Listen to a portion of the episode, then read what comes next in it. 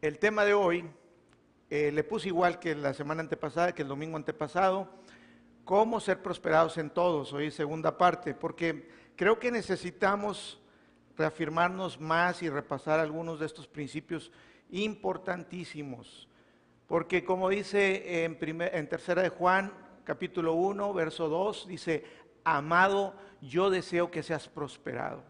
Ese es el deseo de Dios, ese es mi deseo. Amado, yo deseo que seas prosperado en todo, en todas las cosas, en todas las cosas. Ahí abarca todo. Y que tengas salud, así como prospera tu alma, así como prospera tus pensamientos, tus pensamientos, tus... Entonces es, dice ahí, que seas prosperado así o en proporción o en relación a tu manera de pensar, a tu alma. Es bien importante que tengamos claro que como hijos de Dios, nuestra labor es dejar que Dios transforme nuestra manera de pensar, que seamos renovados en nuestra manera de pensar.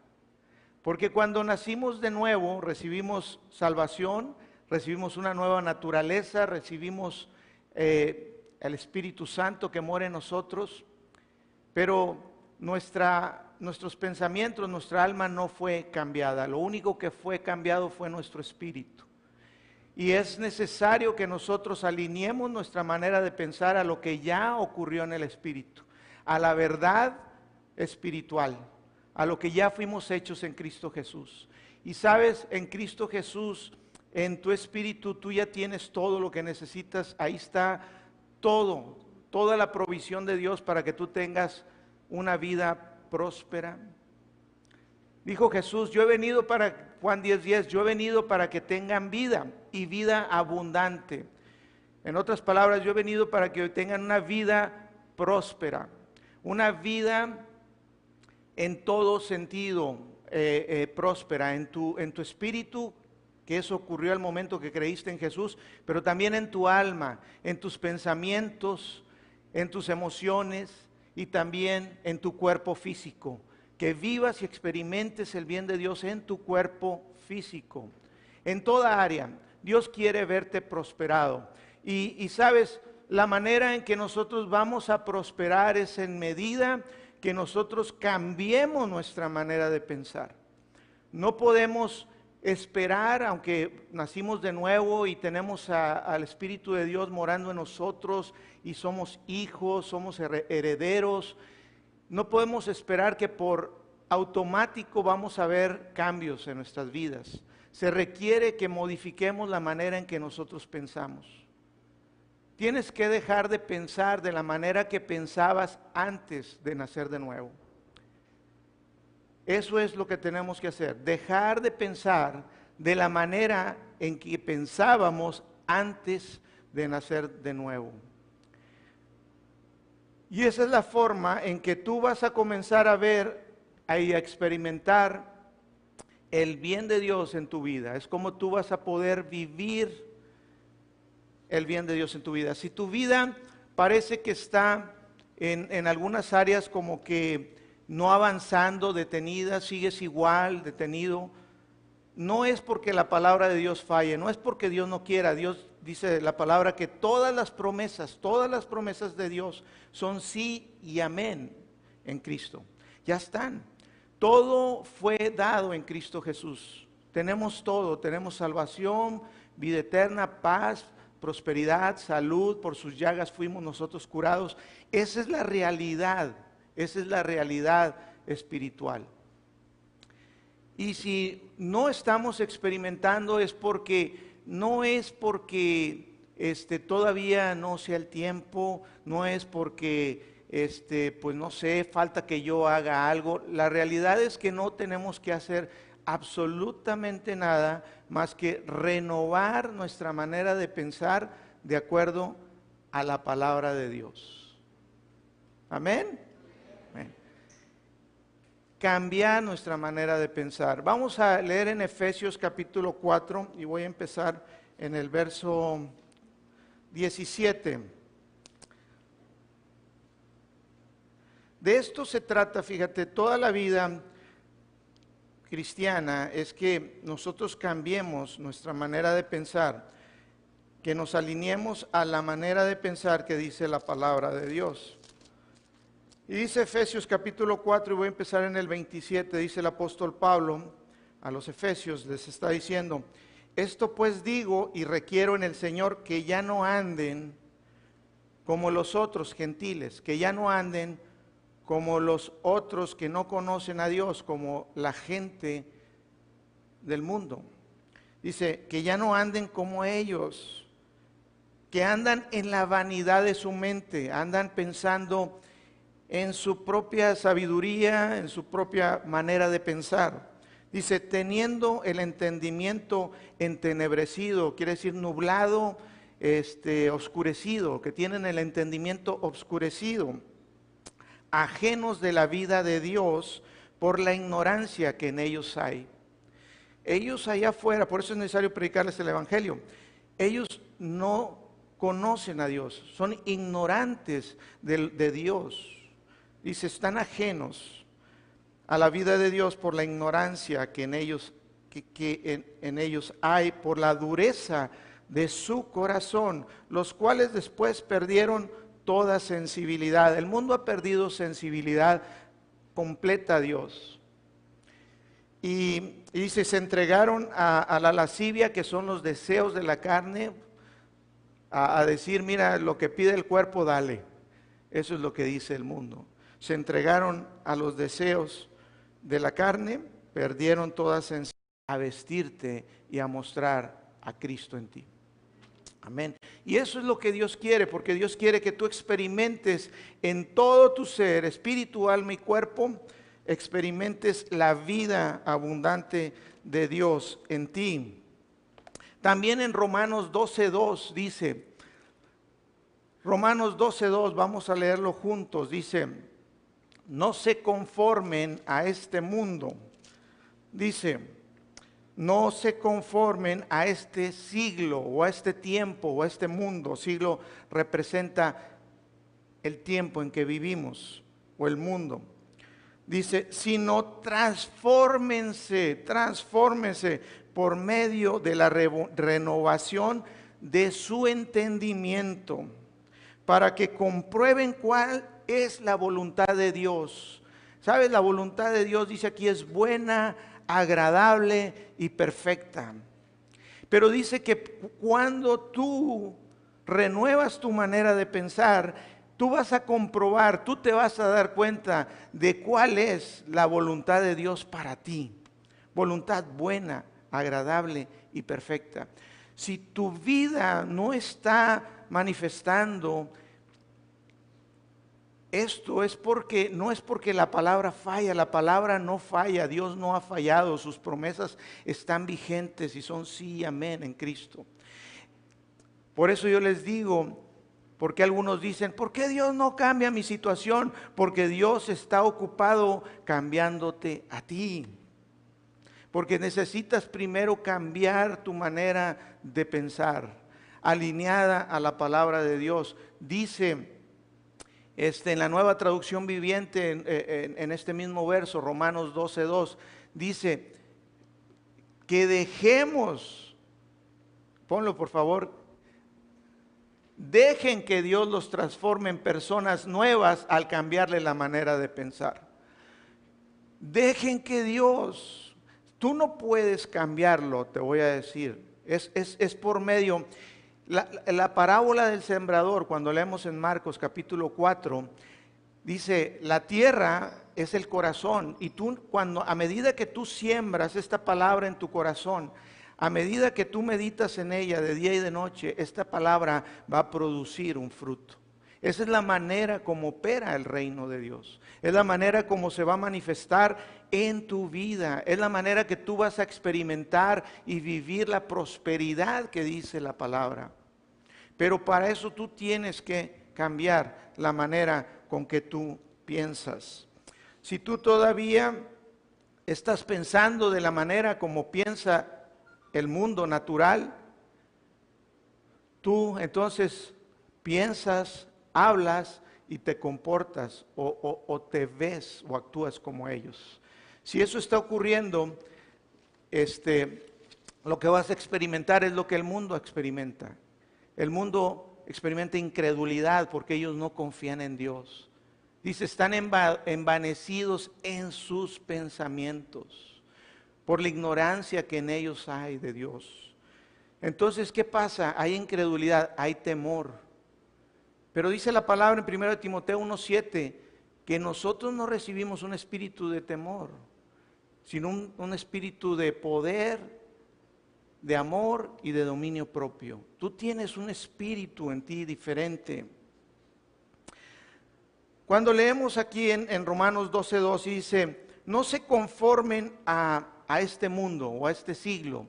La palabra conformen o conformarte eh, en el griego es la palabra, está rara, sus keimaditsu Conformarte en el griego es suskeimaditsu, suena como comida japonesa.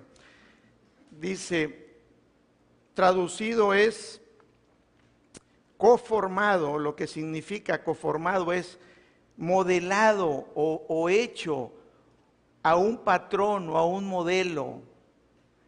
Dice, no te hagas a un modelo o te formes a un patrón igual como el mundo.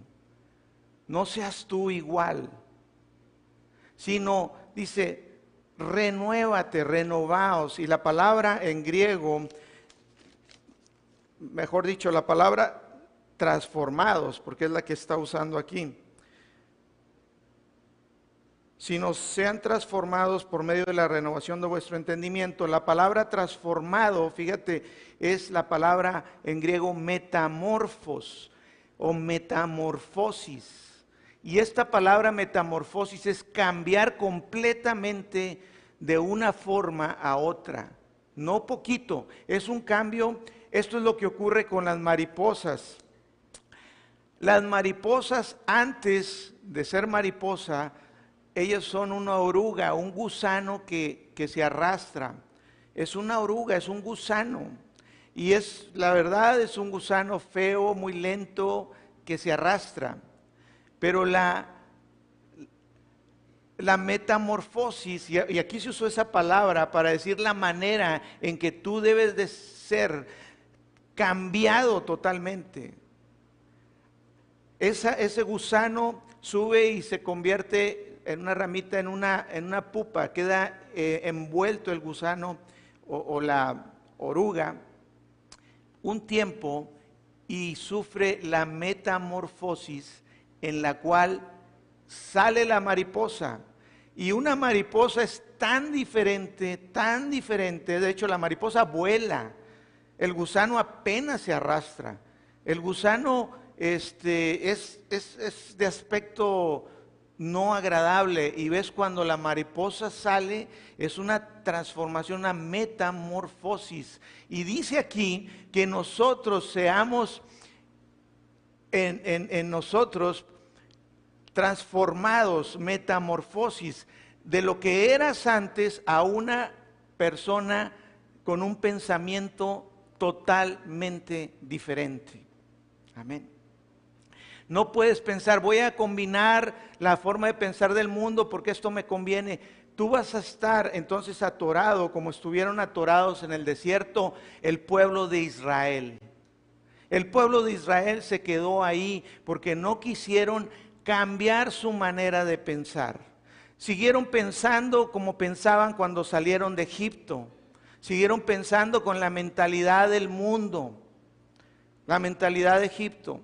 Pero Dios nos sacó y es, una, es un ejemplo, una representación de la iglesia. Cuando Dios nos saca a nosotros de la esclavitud, cuando nos saca a nosotros del lugar del mundo, del pecado y la esclavitud y nos trae a la libertad y a la luz de Cristo Jesús. El pueblo de Israel, aunque salió y eran libres y estaban bendecidos porque dicen que, que no se desgastaba su ropa ni su, ni su calzado y siempre Dios suplía había agua en el desierto, maná caía del cielo, todas las cosas y estaban bendecidos, pero ellos estaban llamados a ir más allá, como tú y yo. Estamos llamados a ir al lugar donde tú obtienes la manifestación de las promesas de Dios en tu vida, donde tú prosperas. Dios sacó a, su pueblo Israel de Egipto para llevarlos al lugar de la promesa, al lugar donde fluye, decía, donde fluye leche y miel, a la tierra prometida, a la que juró entregarle a, su pueblo, al, al que dijo, esto juré a sus padres, Abraham, Isaac y Jacob.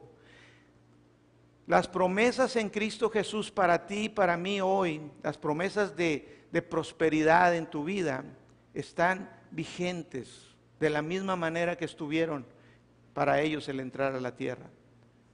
Pero sabes, hay una relación entre lo que tú crees, de lo que hay en tu mente, en tu corazón, con lo que tú hablas. Dice en Proverbios 23, 7, dice, cuál es el pensamiento en tu corazón o en su corazón, tal eres tú o tal es él. Como tú piensas, tal eres tú. Esa es la manera en que tú vas a vivir. Esa es la manera en que vas a ser tú. Mateo 12:34 dice, de la abundancia del corazón habla la boca. De lo que hay en tu corazón, ¿qué hay en tu corazón? ¿Hay palabra, de Dios o pensamiento del mundo? ¿Qué estás diciendo? ¿Estás hablando incredulidad o estás hablando fe? El mundo habla incredulidad, es natural, es completamente natural. La palabra es sobrenatural. Y dice ahí que cuál es el pensamiento en tu corazón, tal eres tú. Y de la abundancia de tu corazón, de tu pensamiento, es lo que habla tu boca. El pueblo de Israel, lo que los mantuvo 40 años en el desierto y no pudieron salir, no pudieron tomar la tierra prometida, fue lo que ellos declararon con su boca. Fue lo que ellos declararon con su boca. ¿Por qué? Porque ellos no creyeron, ellos no creyeron lo que Dios les decía. Dios les dijo, yo los saco para entregarles esa tierra. En ellos no actuó el espíritu de fe. Dice la palabra que, que solamente dos de los doce espías que enviaron a ver la tierra, llegó Moisés a la orilla del río Jordán y mandó doce, Dios le dijo, manda a, a ver la tierra, a espiarla, a reconocerla. Y de los doce, solamente dos, Josué y Caleb, hablaron fe. Los demás, todos hablaron negativo. Todos hablaron negativo. Dice 2 Corintios 4:13, pero teniendo el mismo espíritu de fe conforme a lo que está escrito, creí, por lo cual hablé. Nosotros también creemos, por lo cual hablamos. ¿Sabes? Tú vas a hablar lo que tú crees en tu corazón. Si tú estás hablando, no, está bien difícil, no se puede, Estás hablando de incredulidad, estás viendo como el mundo. Dios dice lo contrario, dice, todo lo puedes en Cristo que, se que te fortalece. Mayor es el que está en ti que el que está en el mundo. Mayor, mucho mayor es el que está en ti que el que está en el mundo. Cuando tú crees la palabra, tú comienzas a ver las cosas diferentes, las comienzas a ver cómo son en realidad de acuerdo a lo espiritual comienzas a ver con fe, comienzas entonces a hablar con fe. Lo que va a salir de ti va a ser palabras llenas de fe. Pero esas no van a salir nada más porque tú digas, yo hoy quiero decirlo, no. Es una renovación continua, es cambiar, decir, ya no voy a pensar de la manera como yo pensaba, voy a comenzar a creer, a pensar de la manera que Dios dice en su palabra. Amén. El pueblo de Israel se quedó porque hablaban, confesaban con su boca lo que había en su corazón, era incredulidad. Dice Proverbios 18, 21, Proverbios 18, 21, la muerte y la vida están en el poder de la lengua, y el que la ama comerá de sus frutos. La muerte y la vida, fíjate, el poder, el poder para que tengas vida, para que experimentes prosperidad o para que experimentes derrota y tristeza. El poder no está en Dios, Dios ya lo hizo todo. En Cristo Jesús tú tienes todo. De hecho, tú y yo no necesitamos más de Dios. No, no, Abraham. Tú y yo no necesitamos nada de Dios, nada más, porque ya tenemos todo. Dios necesita de ti. Dios necesita la renovación de tu mente. Eso es lo que se requiere. Los espías que fueron Dicen, perdón, la muerte y la vida están en el poder de la lengua. Tú vas a hablar lo que tú crees en tu corazón. Tú vas a hablar fe o vas a hablar incredulidad. Los, el pueblo de Dios no pudo salir, no pudo salir, vamos a números capítulo 13, no pudo llegar a la tierra prometida porque no pudo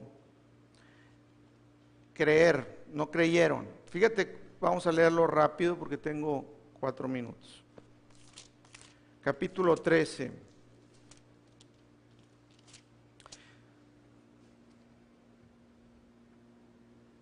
Dice en el verso 25, dice, y volvieron de reconocer la tierra al fin de 40 días. Y anduvieron y vinieron a Moisés y Aarón y a toda la congregación de los hijos de Israel en el desierto de Parán en Cadés y dieron la información a ellos y a toda la congregación y le mostraron el fruto de la tierra y les contaron diciendo, nosotros llegamos a la tierra a la cual nos enviaste, la que ciertamente fluye leche y miel y está el fruto y, este es el fruto de ella. Dicen que traían frutos realmente eh, eh, impresionantes. Dicen que un racimo de uvas lo cargaban entre dos personas con un palo. Dice, Dice, mas el pueblo que habita en aquella tierra es fuerte y las ciudades muy grandes y fortificadas. Y también vimos allí a los hijos de Anac, que eran los gigantes. Amalek habita en el Nebec y el Eteo y el Jebuseo y el Amorreo habitan en el monte y el Cananeo habita junto al mar a la riviera del Jordán. Entonces Caleb hizo callar al pueblo delante de Moisés y dijo, subamos luego y tomemos posesión de ella, porque más podremos nosotros que ellos. Caleb dijo, vamos, tomemos lo que ya es nuestro. Te había dicho de que el, reino de Dios sufre violencia y los violentos lo arrebatan. Tienes que ser violento. Si tú haces algo igual, sencillo, a lo que siempre has hecho, no esperes cambios en tu vida. Hermanos, hermanas, yo quiero ver que seas prosperado en todo. Necesitas hacer algo diferente. ¿Y sabes cuándo es cuando va a salir esa, eso, eso diferente? ¿Cuándo vas a hablar? Cuando tú cambias tu manera de pensar. Cuando tú has meditado la palabra y meditado la palabra y cambias tu manera de pensar. Dice, mas los varones, verso 31, que subieron con él dijeron, no podemos subir contra aquel pueblo porque es más fuerte que nosotros. ¿Sabes qué dice el mundo? No podemos con eso, son más fuertes. Y no es que neguemos lo, lo que es una realidad, porque nosotros en fe no negamos la realidad. No, no es decir eso. Voy a leerlo muy rápido porque no tengo tiempo. Dice, y hablaron mal, fíjate, y hablaron mal entre los hijos de Israel de la tierra que habían reconocido. Dice, la tierra donde pasamos para reconocerla es tierra que traga a sus moradores. Temor, eso es lo que habla el mundo, te traga, te va a dar, te COVID, te mueres, esto, la economía, te vas a quedar en la calle, vamos a ser peor que Venezuela. E-, eso es el mundo. Ese es un pensamiento. Al Hijo de Dios, eso no te afecta. Tú puedes estar en el lugar más eh, difícil de la tierra, pero si tú crees la palabra, tú vas a experimentar la vida abundante de Dios y la prosperidad. Amén. Dice, y todo el pueblo que vimos en medio de ellas son hombres grandes de estatura. También vimos allí gigantes, hijos de Anac, raza de los gigantes. Y éramos nosotros, a su parecer, como chapulines. Así les parecíamos a ellos. Dice, entonces toda la congregación gritó y dio voces y el pueblo lloró aquella noche. Todo el pueblo, eran varios millones de personas el pueblo de Israel. Al oír lo que decían los que venían con la mente todavía de Egipto, con la mente del mundo natural, y lloraban. Y se, y se quejaron contra Moisés y contra todos los hijos de Israel y les dijo a todo y les dijo toda la multitud, ojalá muriéramos en la tierra de Egipto o en este desierto, ojalá muriéramos. ¿Y por qué nos trae Jehová a esta tierra para caer espada y nuestras mujeres y nuestros niños sean por presa?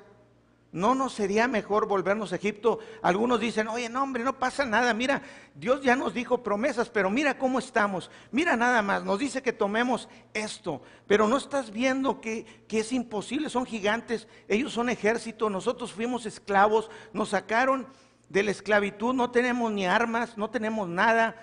Y Dios nos dice, entren y tomen esa tierra, yo se las he entregado, yo prometí darles todas esas cosas a la tierra que fluye leche y miel. Y ellos decían, no, no, no, no, e, es que, es que no estás viendo, son, son grandes, son gigantes, nos van a aplastar. ¿Para qué Dios nos trajo aquí? ¿Para qué Dios nos dice que sí, que nos va a dar? Y mira, para que muramos aquí, para que nuestros hijos mueran aquí. Y comenzaron a hablar negativamente de la manera de pensar como piensa el mundo. Dice,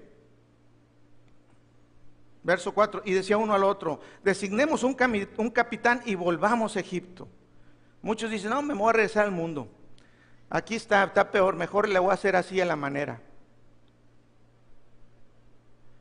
Dice, entonces Aarón Moisés y Aarón se postraron sobre sus rostros delante de toda la multitud de la congregación de los hijos de Israel, y Josué, hijo de Nun, y Caleb, hijo de Jefone, que eran de los que habían reconocido la tierra, rompieron sus vestidos y hablaron a toda la congregación de los hijos de Israel, diciendo, la tierra por donde pasamos para reconocerla es tierra en gran manera buena. Si Jehová se agradare de nosotros, él nos llevará a esa tierra y nos la entregará, tierra que fluye leche y miel. Por tanto, no seáis rebeldes contra Jehová, ni temáis al pueblo de esta tierra, porque nosotros los comeremos como pan. Nosotros, esa es la palabra de fe que confesó Josué y Caleb, nosotros comeremos como pan ese pueblo. Su amparo se ha apartado de ellos y con nosotros está Jehová no los temáis. Entonces toda la multitud habló de apedrearlos. Estás loco, están locos, cállense, los querían matar. Cuando tú te paras en fe y comienzas a creer, es que esas son las promesas que dice la palabra de Dios. Eso es lo que dice la palabra de Dios. No me importa lo que dice el mundo y lo natural y los hechos. No estaba negando Josué y Caleb que no había gigantes. No estaba negando que se, que se veían y eran ejércitos y, y era un lugar que ante el ojo humano era imposible, pero ellos dijeron, vayamos, tomemos, arrebatemos, porque Dios está con nosotros. Y entonces toda la multitud habló de apedrearlos, pero la gloria de Jehová se mostró en el tabernáculo de reunión con todos los hijos de Israel. Y Jehová dijo a Moisés, ¿hasta cuándo me ha de irritar este pueblo? ¿Hasta cuándo no me creerán? Con todas las señales que he hecho en medio de ellos. Vamos a ponernos de pie. Este, sabes, la fe no es más que una manera de pensar diferente. Y la fe no se va a producir en ti al momento que ya estés en una situación. Tú piensas, bueno, el día que tengo un problema, entonces sí voy a tener fe. No vas a tener fe. La fe es algo que se tiene que hacer por medio de renovar tu, mente con la palabra. Dice, fe viene por el oír y el oír de la palabra de Dios. Y mi hermano, yo deseo que tú seas prosperado. Yo quiero ver la vida de Dios en ti. Yo quiero verte en la tierra que Dios ya ha hecho disponible en Cristo, la tierra de, bendición de que fluye leche y miel. Yo quiero ver tus relaciones familiares, tu matrimonio. Yo quiero ver tus relaciones, tu, tu negocio, tu trabajo prosperado. Yo quiero verte en paz. Yo quiero verte viviendo y disfrutando. No somos, no somos guiados por vista, somos guiados por fe. Amén. Y sabes,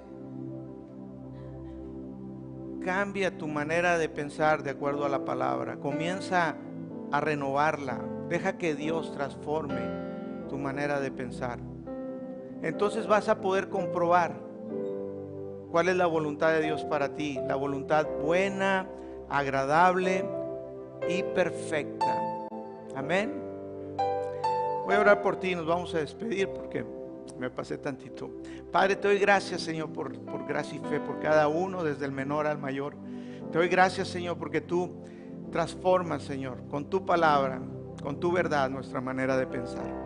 Gracias porque Gracia y Fe es una iglesia dócil en tus manos, una iglesia que cede, una iglesia que cede a ti, Señor, una iglesia que se rinde a tu verdad, una iglesia, Señor, que toma tu verdad, tu palabra como primera como máxima autoridad en sus vidas. Gracias Señor por transformación, por cambios, por cambios, donde ven manifiesto Señor tu bien, tu bien en cada área de sus vidas. Te doy gracias y los bendigo en el nombre precioso de Jesús. Amén y amén. Dios te bendice. Nos vemos el jueves. Gloria a Cristo. El miércoles, el miércoles.